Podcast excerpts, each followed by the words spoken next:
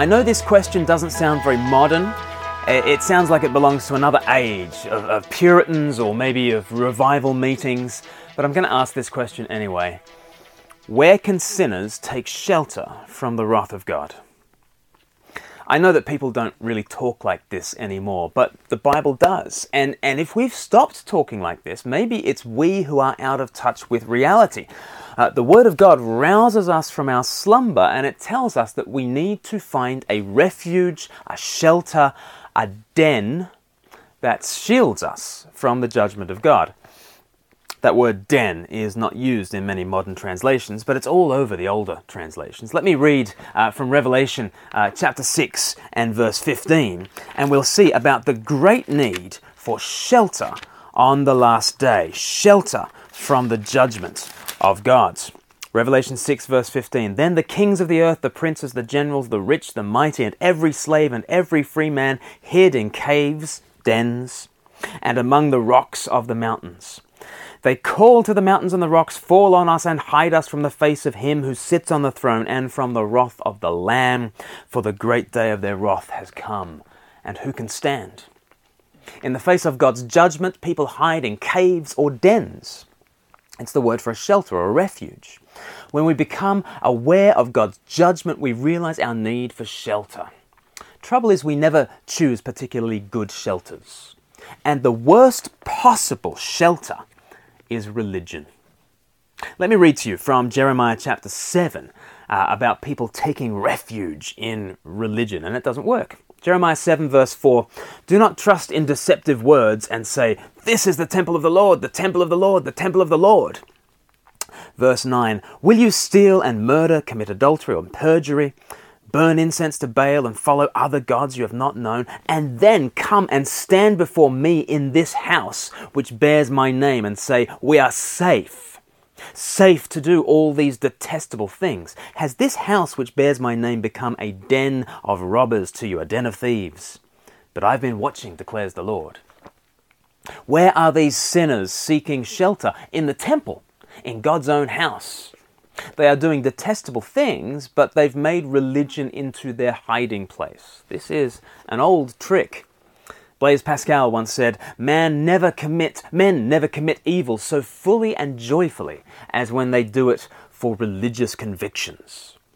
People do take refuge in religion, but the Lord hates this kind of hypocrisy. People might claim, "This is the temple of the Lord," you know. The Lord says, "You've made it into a den of thieves." No wonder Jesus refers to this phrase, den of thieves, when he sees hypocrisy in the temple in the days of his flesh. Matthew chapter 21 from verse 12. Jesus entered the temple area and drove out all who were buying and selling there. He overturned the tables of the money changers and the benches of those selling doves. It is written, he said to them, My house will be called a house of prayer, but you are making it a den of thieves, a den of robbers.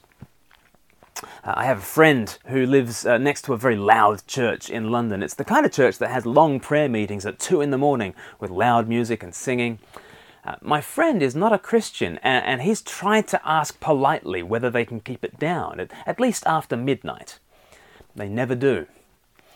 Now, I did some digging into this church. I went onto the church's website and I discovered many outrageous claims by this church and some extraordinary merchandise which they peddle online. They claim to be a house of prayer, but they take advantage of the superstitions of many and run much of their activities for the sake of profit. My friend is understandably sick of it.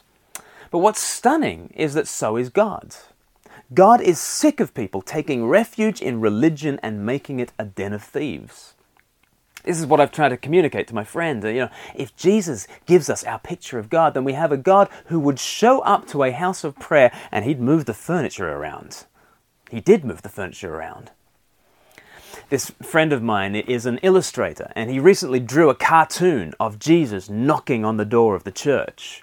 In the cartoon, the door of the church opens a crack, and an exasperated Jesus on the, out, on the outside, on the doorstep, sees, says, Can you please keep the noise down? When he posted this cartoon on Facebook, I commented saying, uh, Great picture. I'd, I'd only make two changes. I'd get rid of the word please, and I'd draw a whip in Jesus' hand. Because actually, that is the Jesus of Scripture. To people who take refuge in religion just to further their own interests, for people who claim God's name but they're just trying to make a fast buck, Jesus says, Your religion is no shelter for you. Your gathering is not an assembly of the righteous, you are a den of thieves. It's fascinating in John's Gospel to read of this cleansing of the temple. In John 2, Jesus has just come from a wedding and he's miraculously brought wine, about 800 bottles of the stuff. Then the very next thing he does is he goes to the temple, and what does he bring? A whip. He brings wine to the party and a whip to the temple. Who is this? This is the true God, the God of Jeremiah. This is the God who stands against all hypocrisy, all selfishness, all greed, no matter where it's found, even if it's found in his own house. In fact, as 1 Peter chapter 4 says, judgment begins with the house of God. You see, just five days after Jesus overturns the temple, he is torn down on the cross, shattered under the wrath which belongs to you and me. Judgment truly began with him at the head of the house. Jesus, the true temple, was demolished on the cross. Three days later, he was raised up again, the true house of God, and now the only true refuge for us sinners. And the lesson is clear there is no shelter in religion. There are no societies we can join, no rituals that we can practice, no mysteries that we can fathom, no deeds that we can perform that will shield us from Him who sits on the throne and from the wrath of the Lamb. Even the Jerusalem temple, the house of the Lord, was a vain refuge, a den of thieves. The only shelter is the Lamb Himself. Christ alone is our refuge. All else is sinking sand.